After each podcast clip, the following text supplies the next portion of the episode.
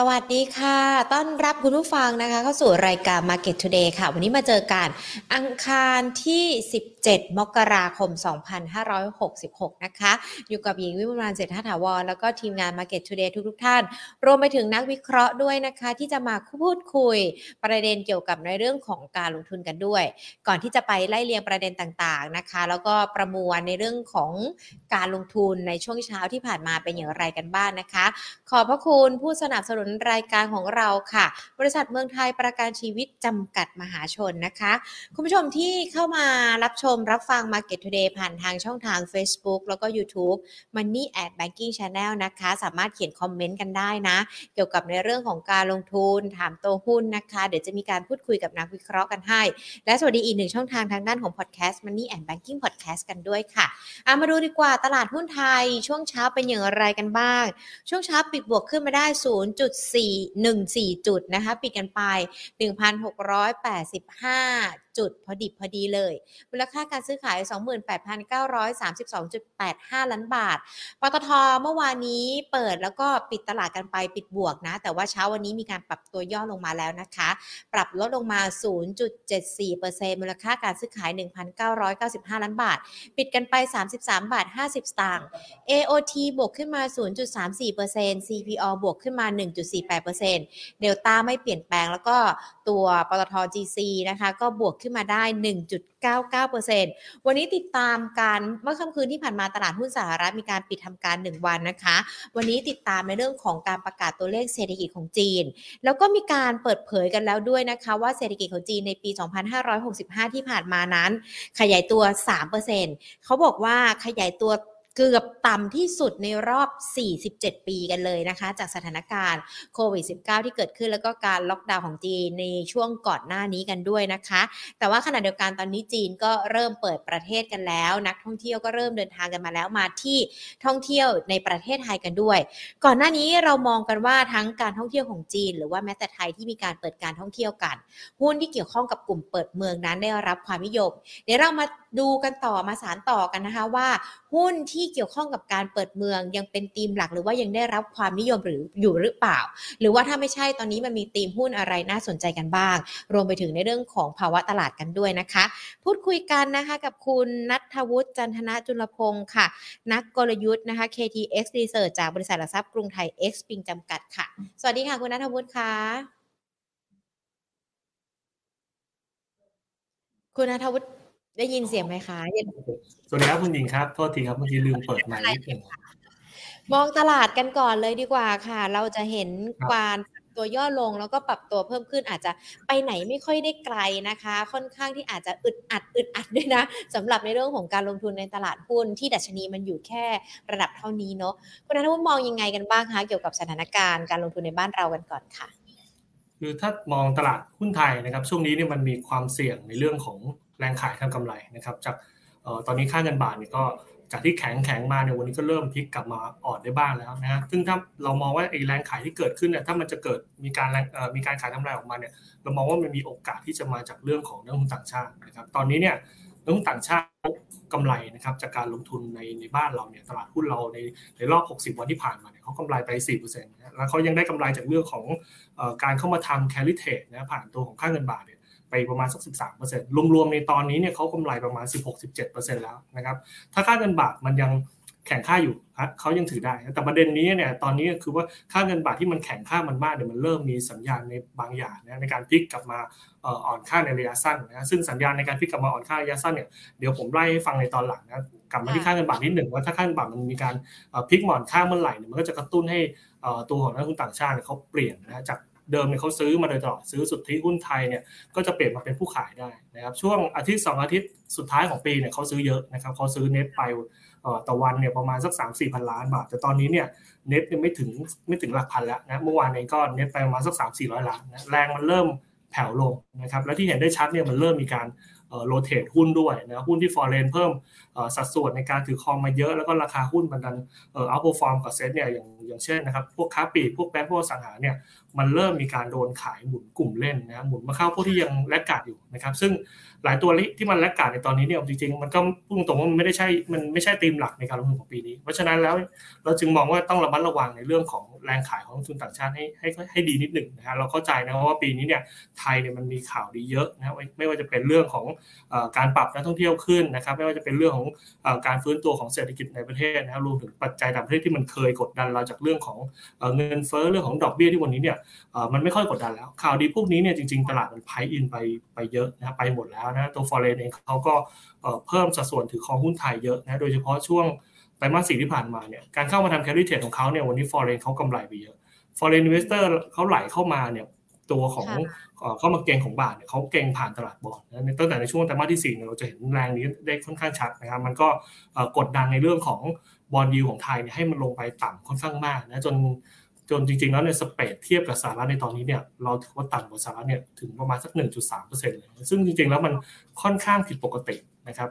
ยิวของบอลไทยวันนี้ 2.4%ของสหรัฐอยู่ 3.6%บอลยูไทยต่ำกว่าสหรัฐประมาณ 1.3%ระดับนี้เนี่ยใกล้เคียงกับช่วงช่วงอดีตประมาณสักปี 2007เนี่ยเราถึงจะเจอระดับนี้ บอลยูที่มันลงมาแบบนี้เนี่ย มันเลยผลักให้ตัวของ valuation ของตลาดหุ้นไทยนะผ่านตัว earning yield gap ในในวันนี้เนี่ยมันยังดูน่าสนใจอยู่ earning yield gap ไทยวันนี้ประมาณ 3.9%เฉลี่ยเฉลี่ยเนี่ย 12 เดือนที่ผ่านมา มันอยู่ 3.7%ดูแบบนี้เนี่ย หุ้นไทยไม่แพงนะ แต่ว่าอย่าลืมนะครับว่าวันนี้บอลยูไทยมันต่ำมากนะ แล้วบอลยูไทยที่มันต่ำลงไปเรื่อยๆแบบนี้เนี่ย หรือมองอีกแง่หนึ่งเนี่ย ราคาของบอลไทยที่มันแพงแบบนี้เนี่ย มันจะกลายเป็นตัวจำกัดในเรื่องของความน่าสนใจในการทำ carry trade ของนักต่างชาติ ถ้า foreign เขาเริ่มถอยเมื่อไหร่ไอ้บอลยูไทยที่มันมันต่ำหรือราคาที่มันราคาบอลที่มันสูงแบบนี้เนี่ยพอดีมามันเริ่มหายไปการขายทำกำไรของ foreign มันเริ่มเข้ามา ราคาบอลมันก็จะเริ่มลดลงบอลยูมันก็จะเริ่มพุ่งกลับขึ้นมา วันนี้เราประเมินเราประเมินบอลยูไทยจริงๆที่เหมาะสมมันควรจะอยู่ 3.5%แต่วันนี้มันอยู่ประมาณ 2.4%ถ้ามันพุ่งขึ้นมาระดับ 3.5% โอกาสที่หุ้นไทยจะโดนในเรื่องของการดีเลทในระยะสั้นๆเนี่ยเรามองว่ามันมีโอกาสนะครับแล้วก็ตลาดหุ้นไทยที่เคยมองว่ามันถูกๆเนี่ยถ้า bond yield มันเริ่มขึ้นมาเมื่อไหร่ต้องระมัดระวังนะจากที่ถูกมันอาจจะพลิกมา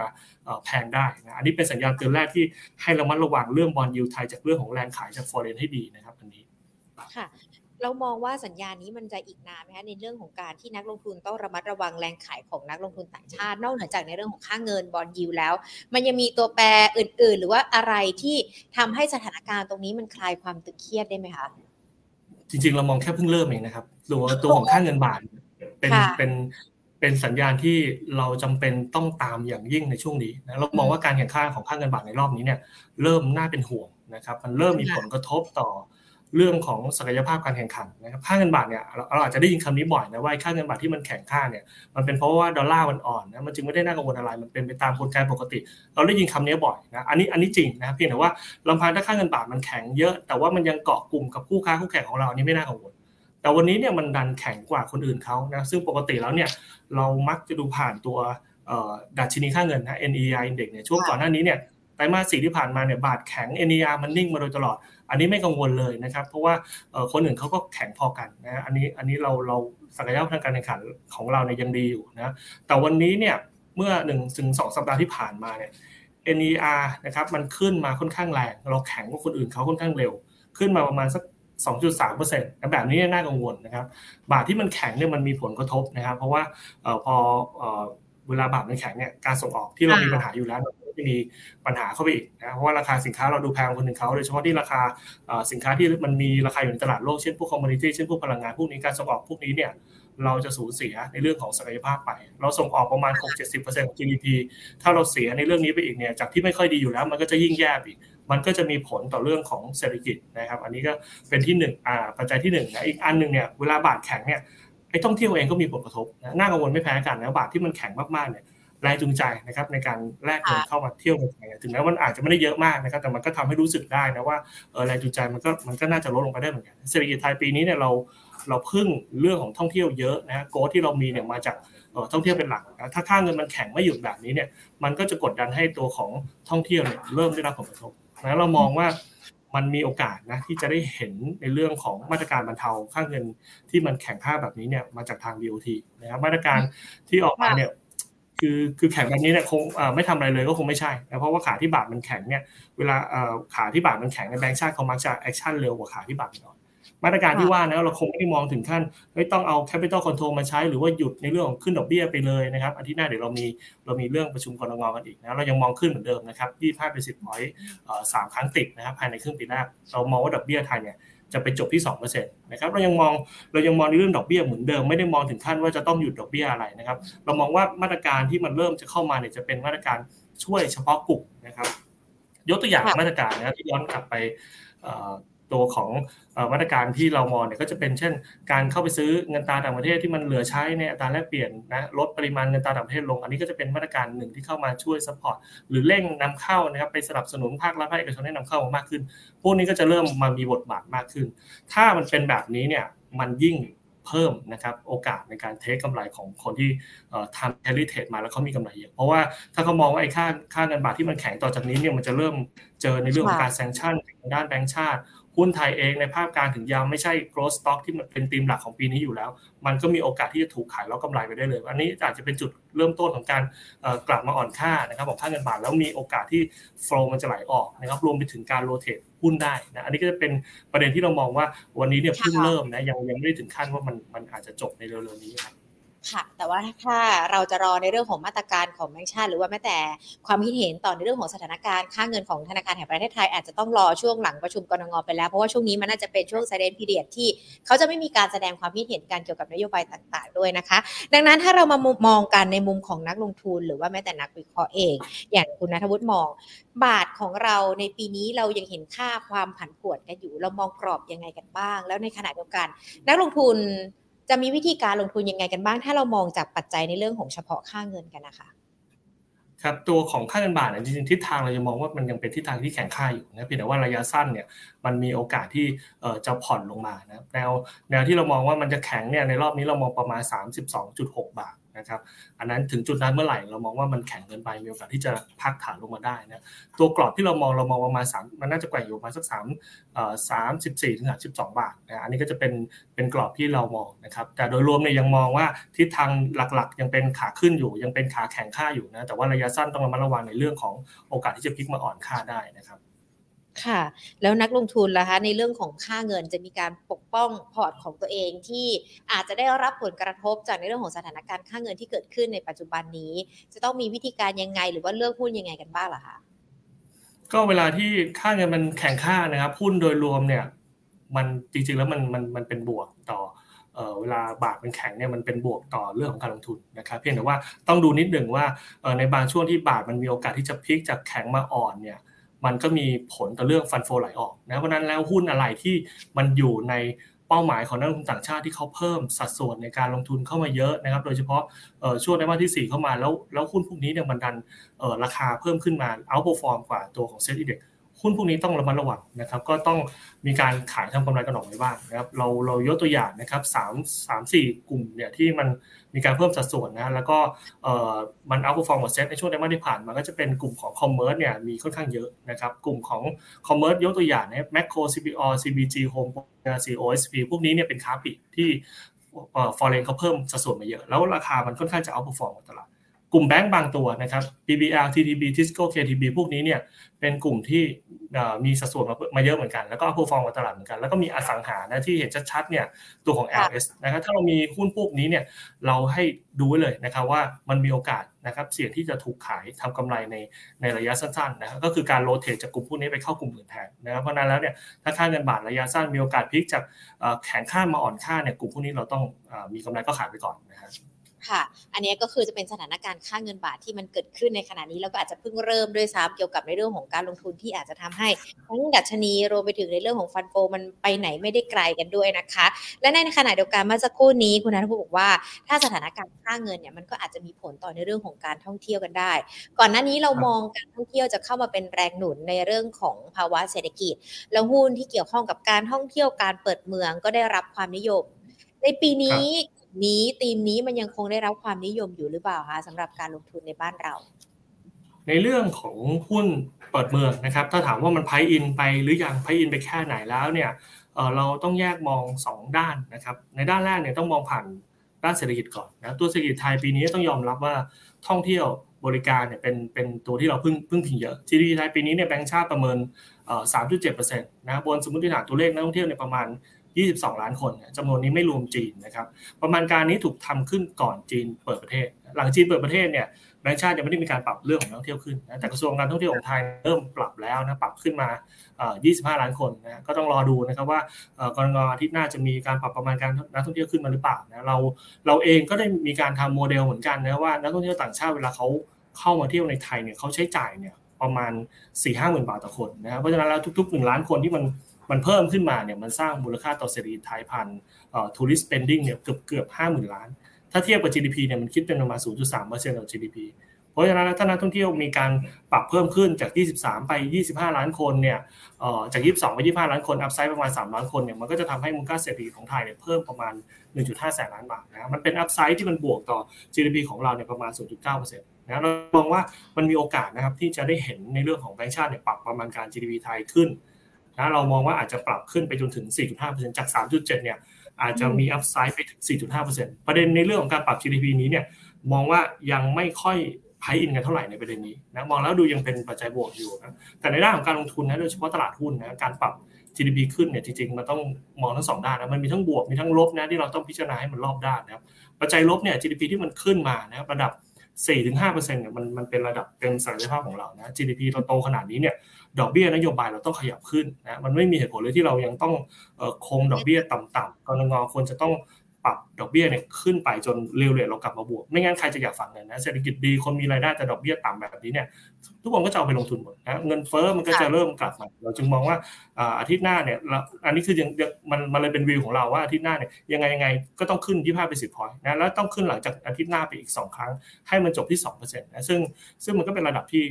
ตัวของ real rate เรากลับไปเป็นบวกพอดีนะฮะมันก็สอดรับจากตัวของ GDP ที่เราโตขึ้นมาเต็มศักยภาพ เพราะฉะนั้นในในแง่ในแง่ของนักท่องเที่ยวที่เข้ามาเยอะจนมันดัน GDP ขึ้น แล้วมันทำให้ดอกเบี้ยไทยต้องปรับขึ้นเนี่ยตลาดหุ้นเนี่ยมันไม่ค่อย enjoy กับดอกเบี้ยขาขึ้นอยู่แล้วนั่นจึงเป็นมุมหนึ่งที่มองว่ามันอาจจะมีมุมที่เป็นลบต่อเรื่องของการลงทุนได้นะครับแต่ในส่วนที่เป็นข้อดีนะครับ GDP ที่มันปรับขึ้นมาเนี่ยมันก็จะไปผลักดันให้ e a r n i n g ของหุ้นเราเนี่ยโดยเฉพาะกลุ่มที่มันเกี่ยวข้องกับภาคท่องเที่ยวภาคบริการเนี่ยมันก็มีโอกาสที่จะถูก revise up ขึ้นนะฮะเวลาที่ earning มันถูก revise up เนี่ยมูลค่าหุ้นว่ามันแพงๆเนี่ยมันก็จะมีการปรับลดในเรื่องของความแพงลง เพราะฉะนั้นแล้วถ้าเราดู room ในการเติบโตของนักท่องเที่ยวนะครับจาก 22 คนไป 25 ล้านคน แล้วสุดท้ายกลับไป 35 ไป 40 ล้านคนเนี่ยแปลว่ามันยังมี upside ในการ revise up ของ earning ในกลุ่มนี้เนี่ย ได้อยู่พอสมควรนะราคาหุ้นที่แพงเนี่ยเรามองว่ามันเป็นแค่ชั่วคราวนะเพราะว่าทิศทางโดยรวมเนี่ยมีโอกาสถูก revise up ขึ้นได้นะครับพี่แต่ว่าประเด็นนี้เนี่ยผมมองว่าทุกคนก็ก็มีหลายคนที่คงคิดแบบนี้แหละไม่งั้นก็หุ้นท่องเที่ยวคงไม่ได้คงไม่ได้ขึ้นมาแบบนี้นะตอนนี้ก็ขึ้นมาไม่ค่อยลงเท่าไหร่นะเพราะว่าคนที่เขาซื้อเนี่ยเขาซื้อกันที่ growth ในอนาคตมันแปลว่าเรื่องนักท่องเที่ยวที่มันปรับเพิ่มขึ้นในประเด็นที่เกี่ยวข้องกับเรื่องของราคาหุ้นเนี่ยมันมัน price in ไปแล้วในระดับหนึ่งเพราะฉะนั้นการเล่นหุ้นในกลุ่มนี้เนี่ยต้อง selective ขึ้น นะฮะอันนี้อันนี้คือสิ่งที่เราแนะนำ tier หนึ่งถ้ามันเต็มแฟร์นะครับถึงแม้ว่าเรายอมจ่าย growth อนาคตไปแล้วเนี่ยก็ลองมาดู tier สอง tier สามดูบ้างไอการใช้จ่ายของนักท่องเที่ยวที่เขาเข้ามาเนี่ยถ้าสัดส่วนมาแตกเนี่ยอันดับหนึ่งโอเคเขาเขาเขาจ่ายเรื่องค่าที่พักมากที่สุดนะฮะหุ้นที่เกี่ยวข้องกับเรื่องของที่พักเนี่ยก็ได้เต็มๆนะยกตัวอย่างเช่นโรงแรมนะอันนี้จะเป็น tier หนึ่งตัวนี้เนี่ยเวลาเวลาที่มันมีข่าวบวกจากเรื่องของท่องเที่ยวเนี่ยกลุ่ม tier หนึ่งก็จะขึ้น แต่ปัญหาคือกลุ่มนี้มันแพง เราก็ต้องไปดูกลุ่มที่มันรองมาจากพวกนี้ดูบ้างนะครับ อย่างเช่นถ้าตัดที่พักออกอันดับสองที่เขาใช้จ่ายก็จะเป็นพวกช้อปปิ้งพวกอาหาร พวกค่าเดินทางพวก entertainment พวกนี้เนี่ยมันเป็นกลุ่มที่เป็น reopening หมดเลยนะครับก็ถ้าเลือกได้ก็ลองพิจารณากลุ่มพวกนี้ดูนะแต่ถ้าเลือกไม่ได้เนี่ยจริงๆเราก็มีหุ้นมาให้เหมือนกันนะครับ ก็ถ้าเป็น tier หนึ่งเนี่ยเราคัดหุ้นในการปรับ นะครับนักท่องเที่ยวขึ้นไป 25 ล้านคนแล้วเราดูว่าเฮ้ยมันมีตัวไหนบ้างที่มันยังเหลือ e a r n i n g growth สูงๆ แล้วมันยังมี upside สูงบ้างนะครับเราก็เจอว่าสองตัวที่มันน่าสนใจก็จะเป็นพวกมินกับตัวของเอราวัณนะครับตัวมินเนี่ยเป็นหุ้น laggard นะครับราคายังไม่ขึ้นเท่าไหร่ CENTEL เอราวัณขึ้นไปแล้วนะแต่มินเนี่ยยังไม่ค่อยขึ้นนะซึ่งจริงๆแล้วเนี่ยมันมีเหตุผลตัวมินเองเนี่ยเขามีโรงแรมในยุโรปเยอะนะปีที่แล้วเนี่ยมุมมองจากเศรษฐกิจในยุโรปในระยะ 12 เดือนข้างหน้าเนี่ย ของปีที่แล้วคือ คือถ้าเราลงทุนปีที่แล้วนะเรามองไป 12 เดือนข้างหน้าเนี่ยมันดูไม่ค่อยดีนะแต่ว่าปีนี้เนี่ยเรามองไป 12 เดือนข้างหน้าเนี่ยมันดูฟื้นตัว ตลาดหุ้นการลงทุนมันมองล่วงหน้าแบบนี้นะดูตัวอย่างนะครับเศรษฐกิจยุโรปตอนนี้อาจจะยังไม่ได้ดีนะแต่ว่าตลาดหุ้นยุโรปมันฟื้นตัวค่อนข้างแรงนะการฟื้นตัวของยุโรปมันจึงเป็นธีมการลงทุนที่มันเริ่มน่าสนใจ มินเองเนี่ยก็มีโอกาสฟื้นตามตัวของมินตัวของเอราวันกับตัวของCENTEL ของเพื่อนๆขึ้นมาได้นะ เรามองว่าแนวรับของมินเนี่ยถ้าลงมาแถว 31.5 นะครับก็ก็รับไปนะครับก็แนวแนวที่มองว่าขึ้นไป fair price อาจจะอยู่ในแถวสักเกือบเกือบ40 บาทแล้วก็มี upside อยู่มาสักที่5%เอี กตัวหนึ่งเอราวัณนะครับ วันนี้มีมีประชุมคอรมอนะก็ลุ้นนะครับว่าไอไอเราเที่ยวด้วยการ phase ห้าเนี่ยมันจะเข้าประชุมไหมหลังจากที่ก่อนหน้านี้มันก็เลื่อนมาเยอะนะมูลค่าโครงการนี้ประมาณ4 0 0 0ล้านสองพันล้านเขาสนับสนุนเรื่องของที่พักอีก2 0 0 0ล้านสนับสนุนเรื่องของการ boost เรื่องของท่องเที่ยวนะมันก็เป็น sentiment เชิงบวกสั้นๆ ต่อเรื่องของ หุ้นโรงแรมนะครับโดยเฉพาะของตัวเอราวัณเนี่ยก็ได้ประโยชน์ด้วยนะครับเรามองว่าถ้าลงมาแถว 4 บาท 30 ก็น่าสนใจนะแล้วก็แนวต้านใหญ่ก็อยู่แถว 5 บาท upside ก็ประมาณสัก 17-20%นะสองตัวนี้จึงเป็นตัวที่ค่อนข้างเด่นในเรื่องของท่องเที่ยวนะครับค่ะ แล้วถ้าเป็นกลุ่มที่เกี่ยวข้องกับช้อปปิ้งอาหารล่ะคะ มันยังพอมีตัวที่น่าสนใจอยู่ไหมคะreopening เนี่ยจริงๆ เราตั้งเงื่อนไขคล้ายๆ กับ ท่องเที่ยวนะเราเราคัด growth คัด upside แต่ว่าเราขอเพิ่มเงื่อนไขอีกนิดหนึ่งนะเราขอเพิ่มว่าเฮ้ยหุ้นพวกนี้มันขอมี dividend สูงๆหน่อยนะเพราะเรามองว่าปีนี้เนี่ยยิวมันจะกลับทิศด้วยนะหุ้น high dividend มันก็จะได้ประโยชน์นะถ้าเป็นหุ้น high dividend ที่มันมีอยู่ในธีมของการเปิดเมืองด้วยยิ่งน่าสนใจนะเราคัดมาอยู่ 2 ตัวนะครับก็คือตัวของ M นะครับตัว M ตัวนี้เนี่ยราคาเนี่ยช่วงนี้ลงมาเยอะนะครับเพราะว่าเขาเป็น commerce ที่บอกไปเมื่อกี้นี้ว่า commerce เนี่ย เป็นตัวที่ foreign เขาเพิ่มสัดส่วนมาเยอะนะครับในก่อนหน้านี้เนี่ยแล้วราคามันค่อนข้างจะ outperform นะอยู่กลุ่มนี้ก็จะโดน rotate นะวันนี้เนี่ยตัว M ลงมามากนะแล้วก็ตัวพื้นฐานไม่ได้เปลี่ยนอะไรนะฮะเราก็มองว่าจังหวะที่มันลงมาแบบนี้เนี่ยน่าสนใจนะครับรอลงมาอีกนิดเนี่ยแถวๆสัก 54.5 นะครับก็รับไปนะครับตัวของ fair price เนี่ยอยู่มาสัก 67 บาท upside ก็ยังพอมีประมาณ 20%อีกตัวหนึ่งที่มองเป็นประเด็นบวกเหมือนกันก็ตัวของ SAPPE นะครับตัวนี้ก็เรื่องของ dividend ก็จ่ายเยอะอยู่เหมือนกันนะเป็น reopening ด้วยนะครับขายเครื่องดื่มนะเวลาช่วงนี้ก็อีกไม่กี่เดือนก็จะเริ่มเปลี่ยนจาก ฤดูหนาวไปเป็นฤดูร้อนก็จะเป็น high season ของเขาอีกนะก็จังหวะที่ย่อลงมาในแถวสัก 41 43 บาทเนี่ยน่าสนใจซื้อนะฮะแนวต้านก็ที่เรามองก็ประมาณสัก 55 บาทนะก็จะมี upside ประมาณ 25%สองตัวนี้ก็จะเป็นอีก 2 ตัวที่ถ้ามองในเต็มของเรื่องของช่องช้อปปิ้งเรื่องของอาหารเครื่องดื่ม เป็นตัวที่น่าสนใจแล้วมีไฮดูเดนด้วย ซึ่งมันก็สอบรับกับเต็มลงทุนของปีนี้เหมือนกันในเรื่องของยิวกับทิปนะครับ ค่ะ แต่ว่าจริง ๆ แล้วในเรื่องของธีมการลงทุนสำหรับปีนี้ปี 2566 เนี่ย ไม่ได้มีแค่ธีมเปิดเมืองหรือแค่ธีมท่องเที่ยวใช่ไหมคะ ยังมีธีมอื่น ๆ ที่ที่นักลงทุนเข้าไปดูกันได้ด้วยใช่ไหมคะ ครับ ก็เราเชียร์มาโดยตลอดนะครับ เรามองว่าปีนี้เนี่ยเป็นปีที่ภาพนะครับของของเรื่องของการลงทุนเนี่ยมันกลับที่จากปีที่แล้วปีที่แล้วเราโดนเรื่องของ ยิวนะครับขาขึ้นมาโดยตลอดนะครับเพราะว่าขึ้นดอกเบี้ยนะครับกดเงินเฟ้อลงพยายามจะกดเงินเฟ้อลงทำให้ยิวมันขาขึ้นเราก็โดนดีเลทหุ้นไปเยอะ ปีนี้เนี่ยเรามองว่าภาพมันกลับทิศมันมีโอกาสที่ยิวเนี่ยกำลังจะกลับเข้าสู่ช่วงขาลงนั้นหุ้นที่เคยเอ่อ underperform ในปีที่ผ่านมานะยกตัวอย่างในกลุ่มไฟแนนซ์เนี่ยมันก็จะมีความน่าสนใจขึ้นนะปีนี้ก็จะเป็นตัวที่เราเชียร์จริงๆเราเชียร์ตัวนี้มาตั้งแต่ไตรมาสที่4แล้วว่าเราว่าตัวนี้มันในกลุ่มไฟแนนซ์มันมีโอกาสที่จะปรับ เพิ่มขึ้นมาได้นะหุ้นที่เราเชียร์ในตอนนั้นเนี่ยมีทั้งตัวของ SAWAD ตัวของ ASK นะครับหลายตัวก็ปรับขึ้นมานะครับจริงๆแล้วเนี่ยราคาหุ้นในกลุ่มนี้เนี่ยถ้าเราลองดูนะครับกลุ่มของ SET Index ถ้าถ้าวัดนะฮะ performance ของ SET Index ตั้งแต่ช่วงไตรมาสสี่ปัจจุบันเนี่ยเซ็ตมันขึ้นมาประมาณ6%นะมีหุ้นไอ้หุ้นในกลุ่มไฟแนนซ์เนี่ยมันขึ้นมาประมาณสัก5%กว่าๆนะก็ยังถือว่ามันมันก็ยัง underperform กลุ่มเซ็ต นะมันกลุ่มไฟแนนซ์ที่มันปรับขึ้นมาเนี่ย foreign เขาเพิ่มสัดส่วนมาเยอะด้วยในช่วงไตรมาสที่ 4 แต่ราคามันยังถือว่ายัง underperform SET อยู่ แล้วก็ก็มีโอกาสที่จะเป็นเป้าหมายในการ rotate ได้ หลายตัวขึ้นมาอย่างที่บอกไปว่าตัว SAWAD ตัว MTC เนี่ยปรับขึ้นมาระยะสั้นเราเราสวิตได้นะครับก็ขายในพวกนี้มาเข้าตัวของเงินติดล้อนะที่ยังไม่ขึ้นตัวเงินติดล้อเองก็ไม่ได้โดนเรื่องเพดานดอกเบี้ยนะครับก็เขาทำแต่เรื่องของจำนำทะเบียนรถแล้วก็ไม่ได้มีสินเชื่อมอเตอร์ไซค์ด้วยนะปล่อยสินเชื่อบัตรเครดิตกดเงินสดอีกต้นทุนในเรื่องของการดำเนินงานเขา ค่อนข้างจะต่ำกว่าคนอื่นเขานะเพราะนั้นแล้วเนี่ยตัวเงินติดล้อเองเนี่ยก็เป็นตัวที่น่าสนใจนะว่านั้นการสวิตชิ่งนะครับจากสวัสด์ MCC ขายก่อนนะแล้วลงมาเล่นระยะสั้นรับเงินรับตัวของติดล้อเข้าไปก็น่าสนใจเป็นเป็นอีกตัวหนึ่งที่เรามอง แต่โดยภาพรวมนะครับถ้ากลุ่มนี้ทั้งกลุ่มมันปรับลดลงมาไม่ว่าจะเป็นสวัสด์หรือ MCC ปรับลดลงมาเรามองยังซื้ออยู่ เพราะเรามองว่าปีนี้ทั้งปีเนี่ยเราจะเข้าสู่ในช่วงของยิวในช่วงของขาลงนะครับเรื่องของต้นทุนนะครับในเรื่องของ การออกสินเชื่อนะครับการขอสินเชื่อของกลุ่มไฟแนนซ์มาปล่อยกู้เนี่ยเขาก็จะปรับลดลงมากลุ่มนี้จะเป็นกลุ่มที่ยังเล่นได้ทั้งปีนะตัวสวัสด์ตัว MCC ตัวของเงินติดล้อนะครับค่ะโอ้โหเป็นกลุ่มที่เล่นได้ทั้งปีเลยนะคะสำหรับในเรื่องของการลงทุนคุณนัทวุฒิคะวันนี้เราเห็นหุ้นในกลุ่มรับเหมานี่ปรับตัวเด้งขึ้นมาเกือบทุกตัวเลยนะคะ เรามันมีสัญญาณอะไรกันที่ปรับเพิ่มขึ้นแล้วการเด้งแบบนี้นักลงทุน เข้าไปทำกำไรได้ไหมคะแล้ววิธีการการทำกำไรนี้มันต้องแบบเป็นเทรดเทรดเป็นเทรดระยะสั้นหรือว่ามันทยอยสะสมได้อะคะจริงกลุ่มรับเหมาที่เล่นกันวันนี้นะผมคาดว่ามันเป็นเรื่องของคอรมอเข้าประชุมกันนะครับ แล้วก็มันจะมี มันจะเป็นประชุมครั้งท้ายๆแล้วก่อนที่จะเข้าสู่โหมดของการเลือกตั้งนะครับความชัดเจนในเรื่องของการเลือกตั้งเนี่ยน่าจะประมาณช่วงมีนานะครับเปลี่ยนขั้วไม่เปลี่ยนขั้วเนี่ยเรามองตลาดน่าจะดีหมดนะครับตลาดหุ้นมันก็ปกติแล้วมันเก็งกำไรนะครับก่อนที่จะถึงการเลือกตั้งหรือที่เราเรียกกันว่า election rally หุ้นมักจะ perform ก่อนแล้วหลังเลือกตั้งนะครับในเชิงผลเลือกตั้งนะครับเอาเรื่องเลือกตั้งก่อนนะครับถ้ามันเป็นชุดเดิมเนี่ย มันมันมันมองว่ามันยังมันก็จะทำให้เรื่องของนโยบายที่เคยเคยเคยดำเนินมาอยู่เนี่ยมันก็ดำเนินต่อไปได้นะแต่ถ้าเป็นเซตใหม่ก็จะมีความคาดหวังในเรื่องของนโยบายใหม่ๆนะครับไอ้เรื่องของหุ้นตัวของกลุ่มก่อสร้างนี่มันขึ้นมาวันนี้เนี่ยเขาก็คาดหวังว่า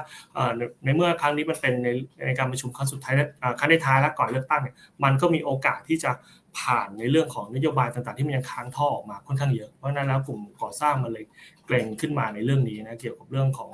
การประชุมคอรมอนะตัวนี้เองเนี่ยเราก็จะมองว่ามันก็เป็นเป็นเป็นช่วงสั้นๆนะครับ ก็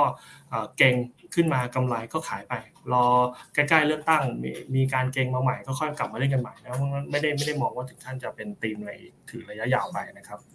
ก็คือเป็นตามสตอรี่ที่เกิดขึ้นในช่วงนี้เราก็จะดูในเรื่องของสถานการณ์การเมืองการเลือกตั้ง ก็เลยเป็นหุ้นรับเหมาที่ที่ที่อาจจะปรับตัวบวกขึ้นมาได้นะคะ ทีนี้เราคุยกันมาเนี่ยในเรื่องของปัจจัยที่ตลาดหุ้นติดตามกันในเรื่องของสถานการณ์ค่าเงินรวมไปถึงในเรื่องของอัตราดอกเบี้ยด้วยที่ที่เราพูดคุยกัน มันยังคงมีปัจจัยอื่น ๆ ด้วยไหมคะ ที่นักลงทุนอาจจะต้องมีความระมัดระวังกันด้วยอะคะ่ะ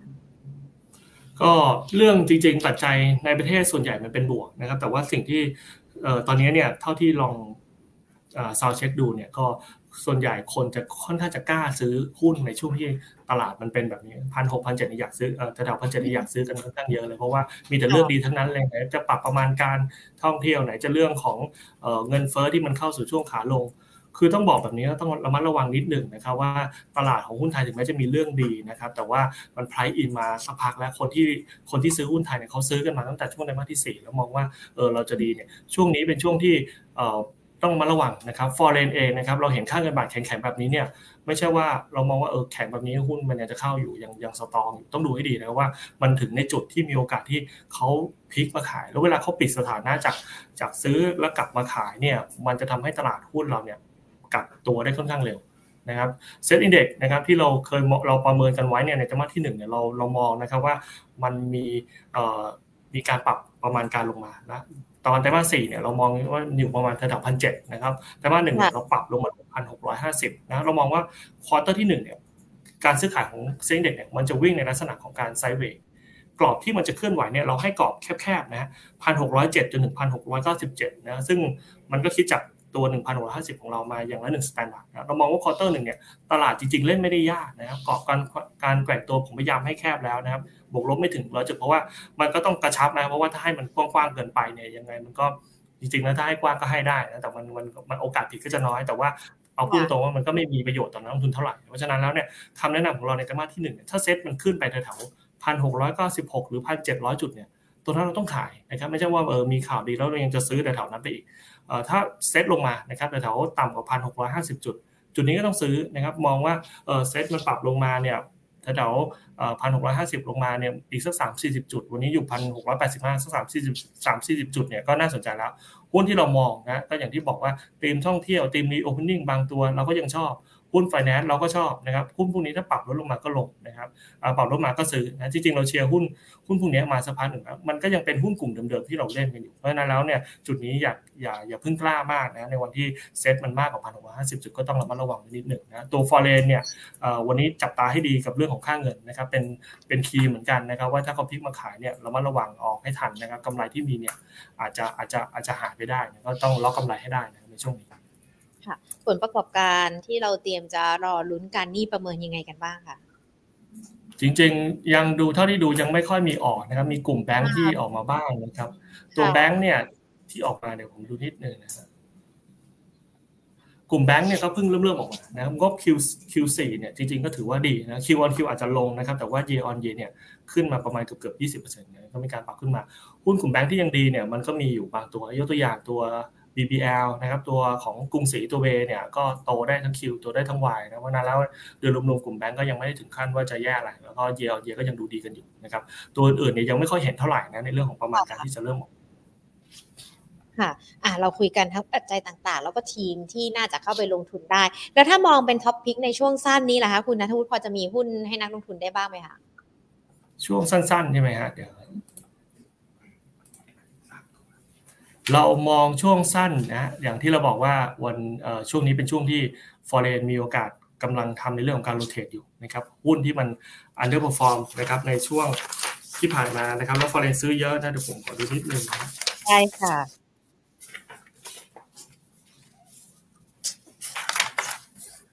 เดี๋ยวพอได้หุ้นช่วงสั้นเสร็จแล้วเราจะหยิบยกคำถามจากคุณผู้ชมที่ดูทางไลฟ์มาสอบถามคุณนัทวุฒิกันต่อเลยนะคะ ครับในระยะสั้นเมื่อกี้เราเตือนไปแล้วนะครับว่าให้เรามัดระวัง 4 กลุ่มที่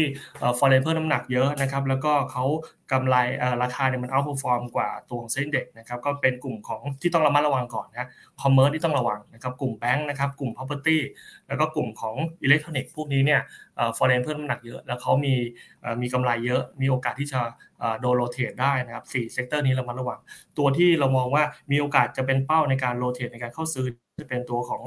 กลุ่มไฟแนนซ์ยังได้อยู่นะไฟแนนซ์ที่เราเราเลือกระยะสั้นนะครับ เราบอกแล้วว่ามี มีมีโอกาสในการสวิตชิ่งจากตัวของสวัสด์ตัวของ MTC ออกมาเนี่ยตัวที่แนะนำระยะสั้นเรามองติดล้อเป็นตัวตัวหลักนะครับก็ก็ยังเล่นระยะสั้นได้นะครับกลุ่มที่ underperform อีกกลุ่มหนึ่งนะครับอันนี้เป็นเป็นแค่เล่นรีบาวนะครับเป็นกลุ่มของตัวพลังงานบางตัวที่ที่ลงมาเยอะนะอย่างสพ GC พวกนี้ก็น่าสนใจเพราะนั้นระยะสั้นก็จะเป็นตัวที่ที่เราแนะนำอยู่ 3 ตัวนี้นะครับติดล้อสพ GC นะส่วนระยะกลางเรา ยังแนะนำว่าถ้าย่อลงมาสวัสด์นะครับน่าสนใจบีคิมเองเป็นหุ้นที่เป็น high high dividend ด้วยก็น่าสนใจในระยะกลางๆกันนะครับอืมค่ะ ตัวสอพอนิดนึงนะคะ เป็นตัวแนะนำด้วยเรามองราคายังไงหรอคะพอดีมีคุณผู้ชมที่สอบถามก็มีคุณอ๋อที่สอบถามตัวนี้มาด้วยพอดีเลยขอดูแป๊บนึงได้เลยค่ะ คุณ ผู้ชมที่สอบถามเข้ามารอกันสักครู่นะคะ ตอนนี้เรากำลังจะถามตอบกันแล้วเนาะจริงๆ ผมบอกแบบนี้นะว่าเบื้องหลังผมเนี่ยมีนักวิเคราะห์นั่งอยู่เป็นทีมเลยนะครับก็เรื่องการเฉพาะด้านก็เตรียมไว้ตอบคำถามที่ที่ทุกคนถามมานะครับนักวิเคราะห์เทคนิคนักวิเคราะห์หุ้นอะไรตัวเรามีเรื่องนี้สำคัญนะเพราะว่าเรามองว่ามันเป็นเรื่องเงินเรื่องทองตอบมั่วไม่ได้การลงทุนเนี่ยถ้าถ้าไม่รู้เลยเดี๋ยวอันตรายนะฮะอันนั้นคือคำตอบที่หลุดไปจากเราเนี่ย ขอให้มั่นใจว่ามันเป็นคำตอบที่เราออกมาจากนักวิเคราะห์เฉพาะทางจริงๆนะฮะเท่าที่เช็คนะครับ เรามองว่าตัวของสพเนี่ยแนวรับอยู่ประมาณพันหกร้อยเอ่อหนึ่งร้อยหกสิบเก้าบาทนะครับ ส่วนแนวที่มองว่าขึ้นไปก็ต้องขายเนี่ยกรอบสั้นๆก็อยู่มันร้อยเจ็ดสิบสองบาท อันนี้คือค่อนข้างสั้นนะก็มาสามสิบาทก็เทคไปเราเรามองเนี่ยเล่นรีบาวนะตัวราคาน้ำมันเราไม่ได้มองว่ามันจะเป็นธีมของกลับมาขาขึ้นนะเรายังมองว่าตัวราคาน้ำมันตัวราคาสินค้าโภคภัณฑ์ยังอยู่ในทิศทางขาลงตาม ภาวะการชะลอตัวของเศรษฐกิจโลกอยู่นะเพราะนั้นแล้วเนี่ยจังหวะนี้เนี่ยมีโอกาสรีบาวระยะสั้นมาก็สามารถเล่นขึ้นไปก็ต้องขายนะครับ169 แนวรับ 172 เป็นแนวขายนะครับสำหรับสองค่ะ วันนี้มาเป็นกลุ่มเดียวกันกลุ่มที่เกี่ยวข้องกันหมดเลยนะคะ ตัวปตทล่ะคะ ถือหรือว่าขายดีกว่ากันคะสำหรับณจังหวะระยะเวลาช่วงนี้ค่ะ32บาท25สตางค์สักครู่นะได้ค่ะ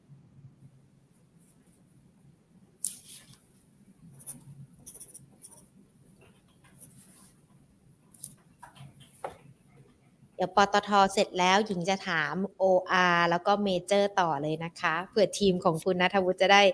เปิดดูข้อมูลที่แม่นยำเนาะให้กันพร้อมๆกัน ได้ครับผม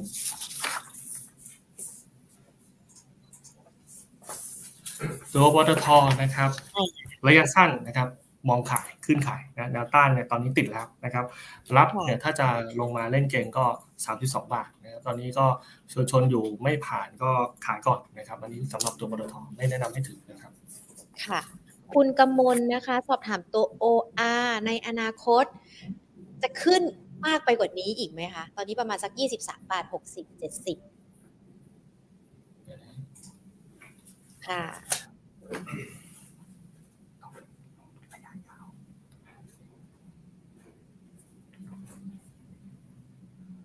ตัวต่อไปจะเป็นเมเจอร์นะคะ แล้วก็ KTC แล้วก็บีกริมสามตัวสุดท้ายนะคะ ครับผม ได้ครับ OR โดยรวมทิศทางยังยังเป็นขาลงอยู่นะมันก็ถ้าคนที่จะลงทุนเนี่ยก็ต้องมองภาพที่มันเป็นระยะยาวหน่อยนะครับหุ้นค่ะขาลงซื้อ ซื้อไปก็เสียเปรียบอยู่แล้วนะครับ แต่ถ้าอยากจะมองหาแนวรับเนี่ย เท่าที่ลองเช็คมาอยู่ประมาณแถวๆยี่สิบสามจุดสามนะครับแต่หุ้นขาลงอย่างที่บอกไปว่า ซื้อหุ้นขาลงก็เสียเปรียบนะแล้วก็เราเราถ้าใครติดอยู่ก็ต้องมองระยะยาวนิดนึงนะครับ รอให้มันหยุดขาลงก่อนแล้วค่อยมาดูในการในเรื่องของการเพิ่มสัดส่วนหรือการถัวเข้าไปใหม่นะครับค่ะอะ คุณมาสอนนะคะ เมเจอร์ มองยังไงบ้างคะ ราคาทำไมไม่ไปไม่ไปไหนเลย ตอนนี้18บาทสักครู่นะครับ ได้ค่ะตัวเมเจอร์ ตอนแรก ๆ ตอนเขาเรียกว่าอะไรผ่อนคลายโควิด เมเจอร์ก็พุ่งขึ้นไปอยู่นะ แล้วก็มีการย่อลง แล้วก็ตอนนี้ก็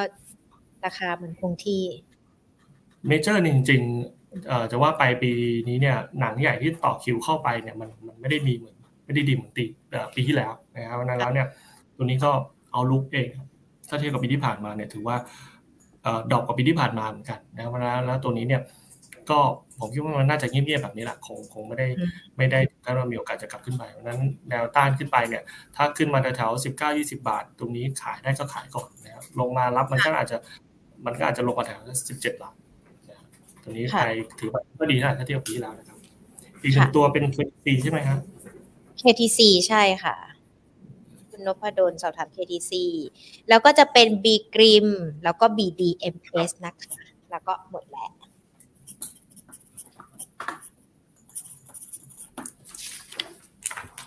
คิมกับ BDMS นะใช่ค่ะ KTC B g r i m BDMS ค่ะสามตัว